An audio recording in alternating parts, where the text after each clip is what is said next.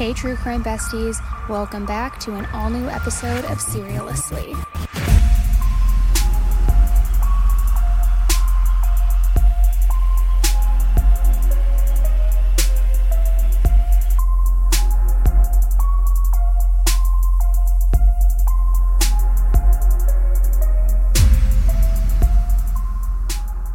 Hey, everybody, welcome back to an all new bonus episode of Serialously.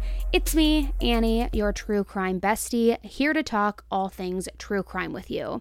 Now, the reason why I had to jump on here and drop this bonus episode outside of the normal release schedule is because I need to talk to you about this case.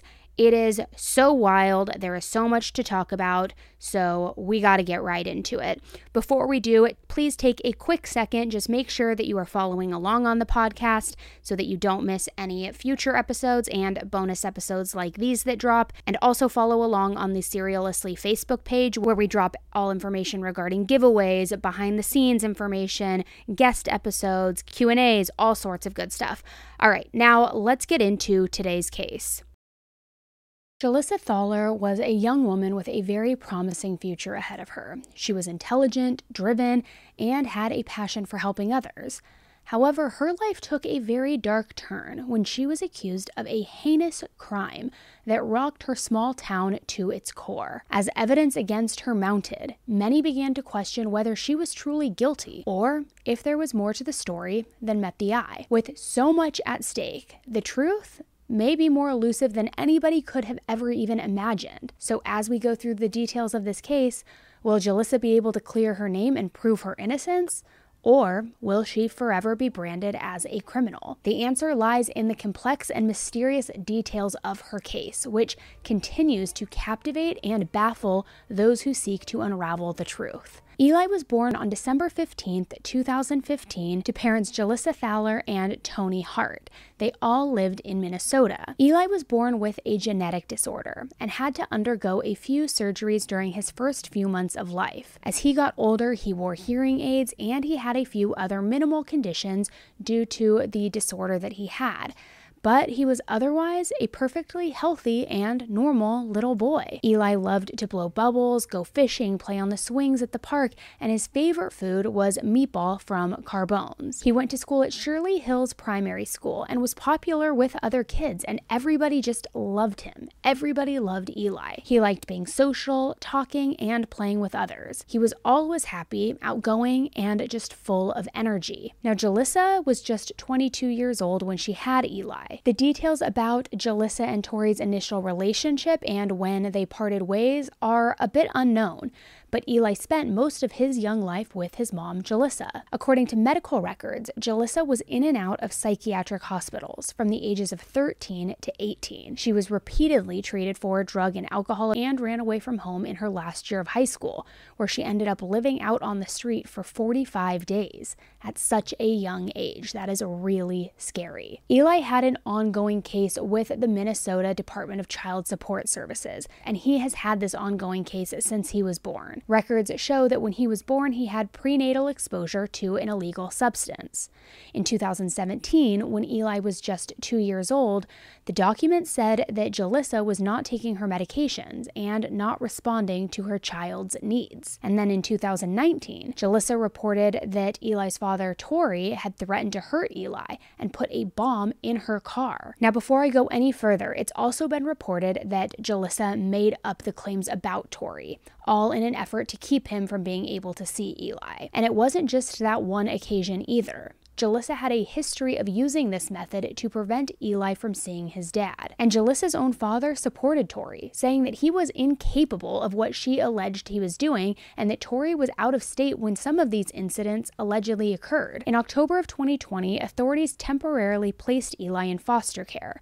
This was after social workers visited Jalissa's home and found the boy naked with nothing to wear in the house but pajamas. Workers said that the house was absolutely filthy and noted a flooded upper floor bathroom and also eggs broken and smeared throughout the main level. But soon after being removed from the home, Eli was placed back in Jalissa's care. A few months later, in January of 2021, Jalissa was hospitalized for the second time and said that she was experiencing psychosis, hearing voices to take her own life and experiencing paranoid delusions. This time, Eli was placed in foster care for a longer term, but luckily got to live with a member of his dad's family. The family member had said, due to several false orders of protection filed by Eli's mother, Torrey could not have a relationship with Eli. Starting in January 2021, Eli spent 11 months living in my home at that time. During that time, Eli and Torrey were able to start a relationship and their bond was powerful from the start. Eli fell in love with his father and loved spending time with him. Torrey was excited to make up for all of the lost years and was thrilled to start teaching his son how to fish and to ride a bike with no training wheels. At the end of December 2021, Eli returned to his mother's house for a home trial. Torrey filed for custody of Eli due to many red flags that Jalissa was displaying,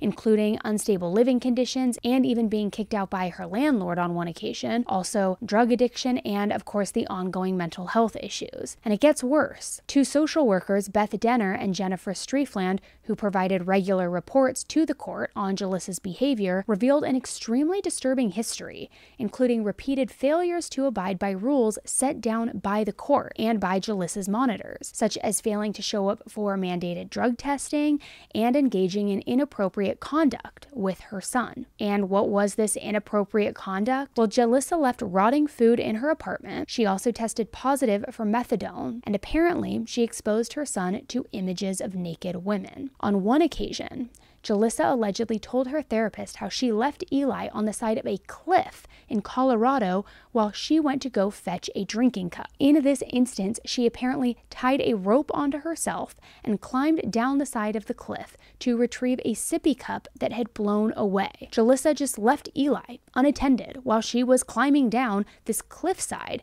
and did not answer the therapist when the therapist asked why she wouldn't have just obviously bought a new sippy cup. Why did you have to suspend yourself down this cliff to retrieve this cup that had blown over and leave your little baby child right there unattended? Now, obviously, I don't know for sure but that certainly does sound like drug induced behavior to me, or just the most horrible choice as a parent you could ever make. Additionally, a different social worker said that she was very concerned about Jalissa's mental health. However, for some reason, that same worker recommended that custody of Eli be returned to Jalissa, and this was just a few weeks after she told the court that Jalissa was not ready to resume her parenting duties. This all according to court records, and this was something that both social workers agreed to despite all of the signs that pointed otherwise. But this is where it gets even more infuriating, because these same people also reported that Jalissa had not attended weekly therapy sessions for months, and also that she lacks the insight into her own mental health and behavior. However, that there is no current indication that her son is physically unsafe in her care.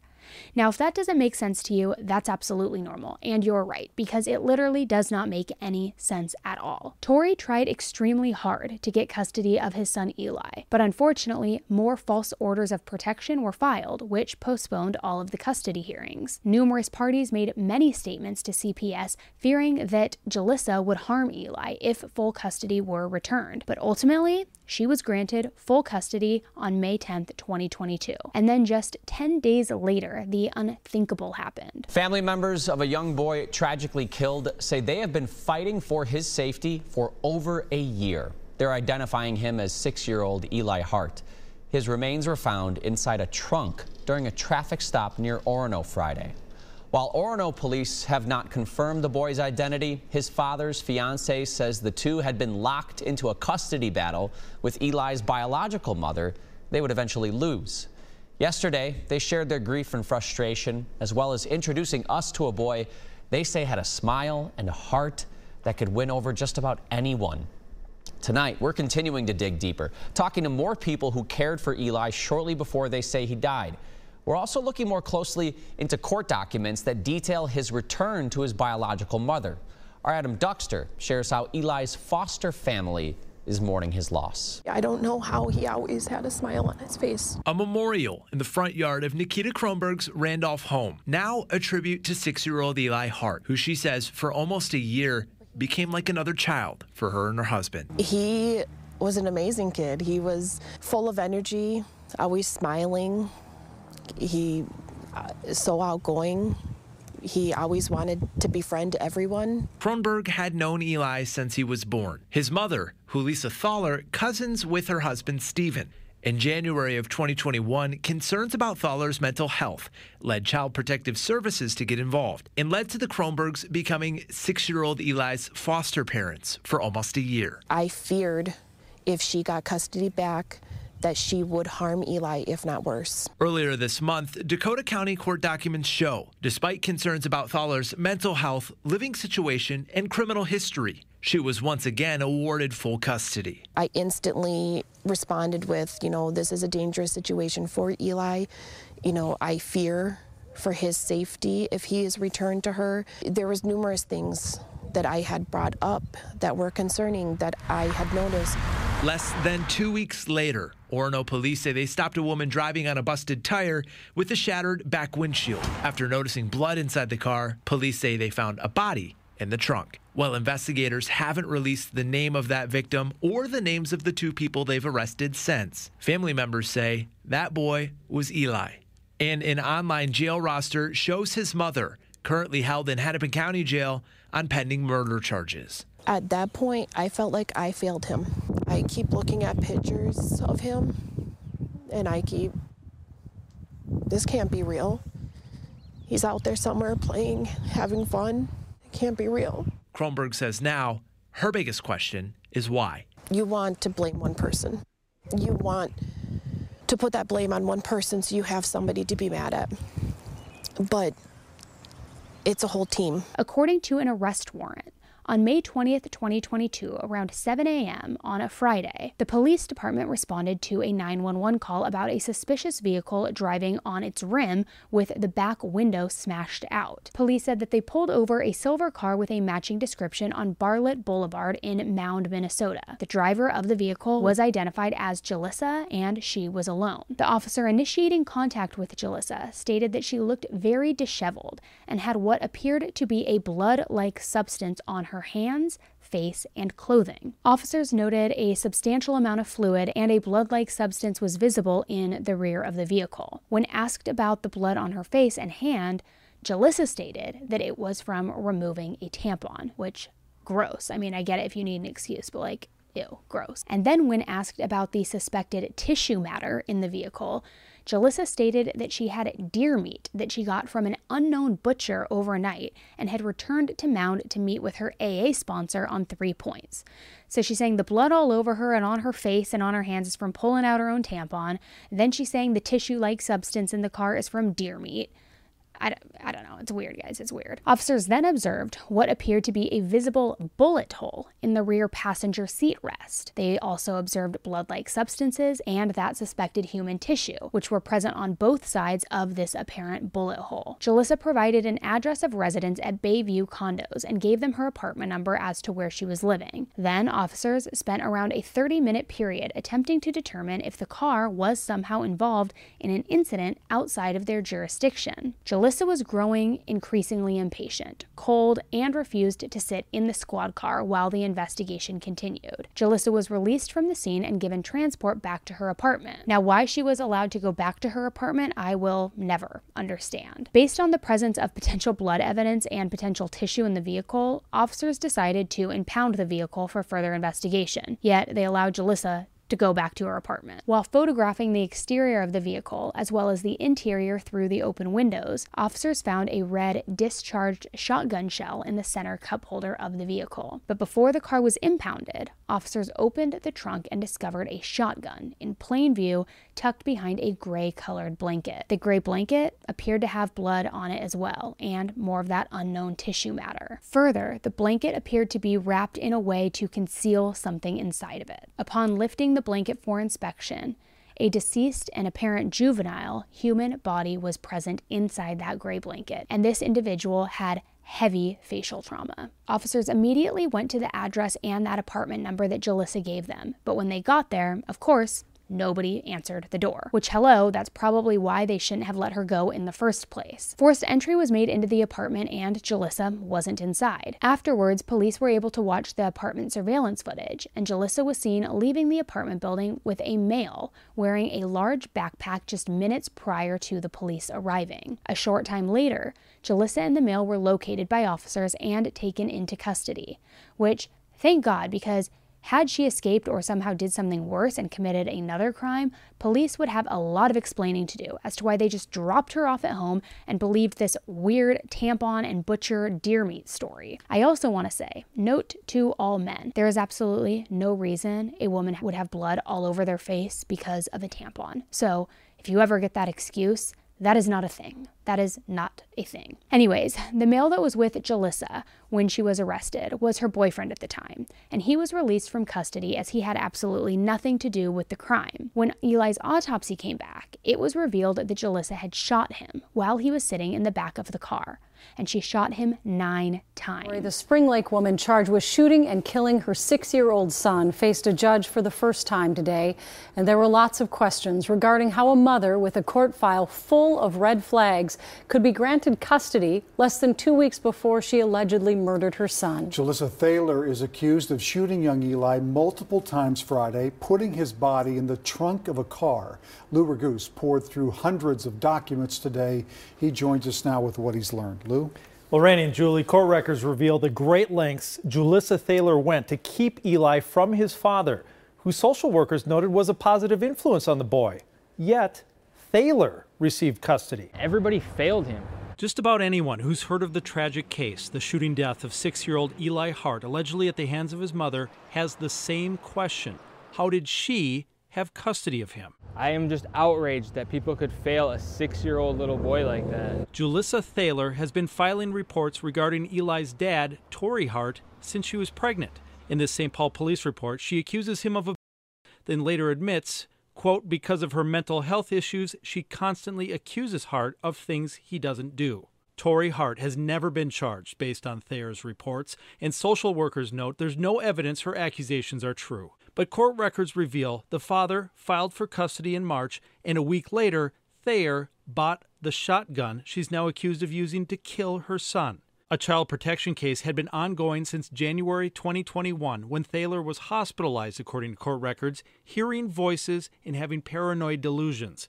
As late as two weeks ago, officials overseeing the case told the judge they still had a number of concerns, including Thaler's mental health and her repeated attempts to keep Eli from seeing his father. But they still recommended the court give Thaler custody and close the protection case in part to clear the way for Eli's father to fight for custody in family court. A judge agreed on May 10th, and Eli returned to Thaler's home full time. Ten days later, the child was dead, his mom in jail charged with killing him, and everyone else wondering why all those red flags weren't enough. The system didn't do enough to protect him. Now, an expert in child protective services explained to KARE 11 that in Minnesota, an active CPS case would have to be closed, just like this one was, before a custody case could then proceed in court. Now, despite all the red flags, those overseeing this case stated in the court documents that they did not think Eli would be in, quote, physical harm when he's in his mother's care. Jalissa's mental competency was raised in her criminal case, and she was examined to see if she was mentally competent and able to understand the charges that were against her. And she was. Jalissa's trial was in February of 2023, and if you can believe it, even more disturbing and gut wrenching details were revealed, as well as the events, or as I would call it, the unevent, that led to Jalissa deciding to kill her own son, because it literally happened out of nowhere. Jalissa's defense was simply saying she didn't do it. And the defense told the jury that there were no witnesses who heard her talk about the killing, no witnesses who saw her pull the trigger, because she didn't. Okay, it seems like the writing's on the wall, but a lot of people began to question this. A lot of people began to question her guilt, saying she's never exhibited you know, homicidal behavior before. Nobody was there to witness the crime. She hadn't outcried or confided in anybody that she was having these thoughts. So people were actually getting divided, even though it seemed like such a black and white situation. Prosecutors then showed surveillance video from the night before Eli's body was found, and this showed Jalissa leaving her apartment with her son and loading a long object wrapped in a blanket in the trunk. Jalissa spent over a month shopping for that shotgun allegedly telling a salesman who sold her the ammo that she wanted the type of gun that would blow the biggest hole in something. She also bought 40 rounds of ammunition. Investigators found Eli's booster seat in a dumpster with a huge hole blown into it where the child's head would be. They also found Eli's backpack in the dumpster and it was streaked in blood with his homework still inside of it. A nearby gas station surveillance video showed Jalissa washing her hands in a pothole puddle, trying to clean herself up. Now, guys, I always say Google, it will be the death of you if you are a criminal, no pun intended. But like some of these people, it just blows me away that you even still use Google if you're going to commit a crime but her Google search history gave wicked and very cruel insight into what exactly Jalissa was thinking and planning with some of the searches done months before she was even granted full custody. She had Googled how to keep a child from other parent with visitation, how much blood can a six year old lose, how to fake car insurance claim, how much whiskey to give a baby, payment from life insurance if a child dies, most expensive life insurance for a child, how much does life insurance pay for a dead child, how to fake being home to the cops, best best whole life insurance policy for a child. How to commit a crime and blame child. Does life insurance cover drowning? Qualifying accidental deaths. Most powerful knockout drug. Student loans for six year old kid. What length am I allowed to saw off a shotgun barrel? I mean, first of all, independently, each one of these Google searches is absolutely bonkers and bananas.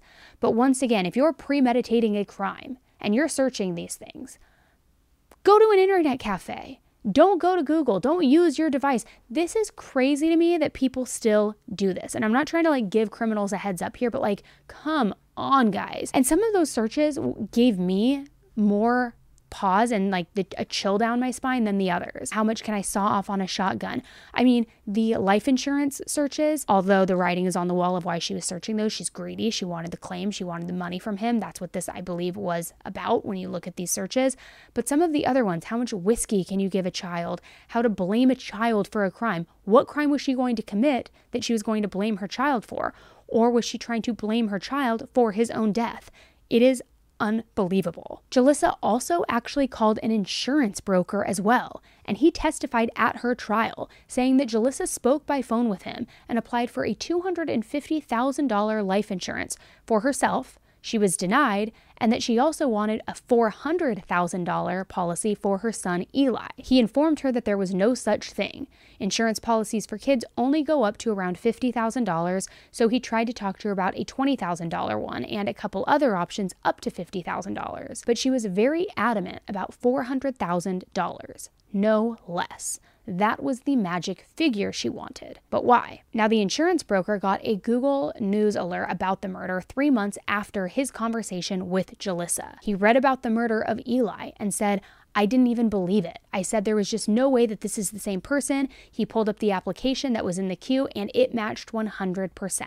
So that's when he contacted law enforcement to let them know about his encounter with Jalissa. Then Jalissa's boyfriend Robert, who was her boyfriend at the time that the murder occurred, testified. And Robert told jurors that he and Jalissa knew each other in high school and that they reconnected in 2022 by getting together to do drugs together. Devastating details in court today as the jury heard from Jalissa Thaler's boyfriend about about the hours leading up to Thaler leaving with her son Eli Hart.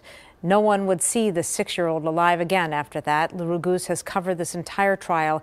He joins us now live from the Hennepin County Government Center. Lou. Hey guys, Robert Pickerainen was a highly anticipated witness because he was initially arrested with Jalissa Thaler, then released once police realized he had nothing to do with the crime. His testimony was difficult to listen to, but very helpful for the prosecution. These images from 11:22 p.m. on May 19, 2022 are the last showing 6-year-old Eli Hart alive. In heartbreaking testimony today, Robert Pickerainen filled in gaps for the jury about what happened leading up to those images and what happened when Eli's mother, Jalissa Thaler, returned to the apartment the next morning. Pickerainen testified while choking on tears that he and Eli were playing with kittens in Thaler's apartment at 11 p.m. on a school night when Eli started to get rowdy. He woke up the next morning by Thaler doing laundry right after her first interaction with police. Pickerainen said he assumed Eli was at school. I said, Where did you go? She was kind of like, I had to go do something. Prosecutors say after leaving the apartment, Thaler shot Eli nine times with her shotgun. The defense so far has not suggested an alternative theory other than that Thaler didn't do it. When questioning Pickerainen, they pointed out that he told police he didn't think Thaler could hurt Eli. I didn't think so, no. She was a very sweet person, he testified. Now, Pickerainen's opinion of Thaler has since changed. He told me after his testimony today that he wants nothing to do with her. He hopes she gets what she deserves, and he hopes that she rots in prison. Prosecutors argued in the closing arguments while showing this picture of Eli, saying he probably thought he was going on a late night adventure with his mom. The jury took two hours to deliberate and returned with their verdict guilty. At the sentencing hearing, Eli's dad and his fiance spoke about Eli, and the judge made some remarks as well. Your Honor, everyone knows Eli Hart as the victim of this senseless and horrific crime, but Eli was so much more. Eli was an amazing six year old boy who always woke up full of energy and laughter. He was kind, made friends easily, loved reading books. Eli had a love for animals that was very special. Eli explored, played outside, fished with his dad. Eli was an innocent, loving six year old boy. He did not deserve this. Eli deserved to grow up and have a safe and happy life. We know these things about Eli because he was our little boy, our son, the center of our world. The love and connection he had with his son that Torrey had with his only son was something I was privileged to see. You could see the love and bond they shared every second they were together. They had this extra spark between them that everyone could see. Now we only have memories, and they're not enough. Time was taken from us. A lifetime of memories to be made gone. The moment, moments I treasured as being a parent myself, Torrey will never have those experiences. A lifetime without Eli robbed of us. School milestones that we will never get to see, like graduating kindergarten and elementary school. All the artwork he would have brought home and put on the fridge, taken. The first day of middle school and high school, prom, graduation, watch him play sports, teach him to drive, stolen from us. Watching Eli grow and become a young man and what he could have been and done in this world. We will never have those memories. No more hugs, no more snuggles. They were ripped from us, straight from our souls, on May 20th, 2022 at about 11:30 p.m. when an officer knocked on our door and asked to come in, then asking Torrey to have a seat. The cries from my husband broke my heart in a million pieces. And then listening to the officer tell me what happened broke it into a million more. Watching my husband sob as his brother tried to comfort him, watching the officer's hands shake while he tried to write down his number on a small piece of paper was the moment I knew our lives had shifted forever, that nothing would ever be the same. The pain will never go away. This will forever affect our day to day lives. You can't explain the loss of your only son you can't explain what that does to you or anyone. Then, having lost him in such a horrific way, you just can't explain how that changes your life. How the pain is so deep you can't breathe. How nothing in your life looks or feels the same. And no one understands. Your lack of sleep at night, the nightmares of how Eli was murdered the struggle to go to work every day knowing Eli has no more days. How painful it is that life just keeps moving and doesn't slow down for us to grieve. No one should ever have to feel this kind of pain or experience this kind of trauma. But we have been sentenced to a lifetime of this pain, confusion, grief, sorrow, and trauma. A lifetime without Eli, the little boy who would laugh and giggle and squeal so hard when he and his dad would play at the park. It's a sound I hope never fades from our memory. The little boy who rescued a panfish that was stuck on shore when he was fishing with his dad. He was so proud. He came running in to tell me all about it, but couldn't get his words out because he was so excited. The little boy who would tell me not to be scared of bees, that they were nice and we need them. The little boy that loved being on his dad's shoulders. The little boy who, when we asked him, Who loves you the most? would always reply, You both do. There are no more triple hugs, no more I love you, no more memories to be made. Just emptiness. Eli was a happy six year old boy, our little boy that we loved so deeply. Jalissa, who is now 28 years old, was sentenced to life in prison. I think that we can all agree at this point that Jalissa is a very different kind of cruel and evil, but in my opinion, she has literally no remorse, no shame, no guilt, no anything at all, as evidenced by her statement to the court after her sentencing. Do it. Yes, I would like to say something. Go ahead. Um, I'm innocent. All you're garbage. That's all, Your Honor. Ms. Fowler, I you know, don't know that that's appropriate here. Um, Sorry, I told you what somebody else can. okay, thank you everyone for your hard work in this case.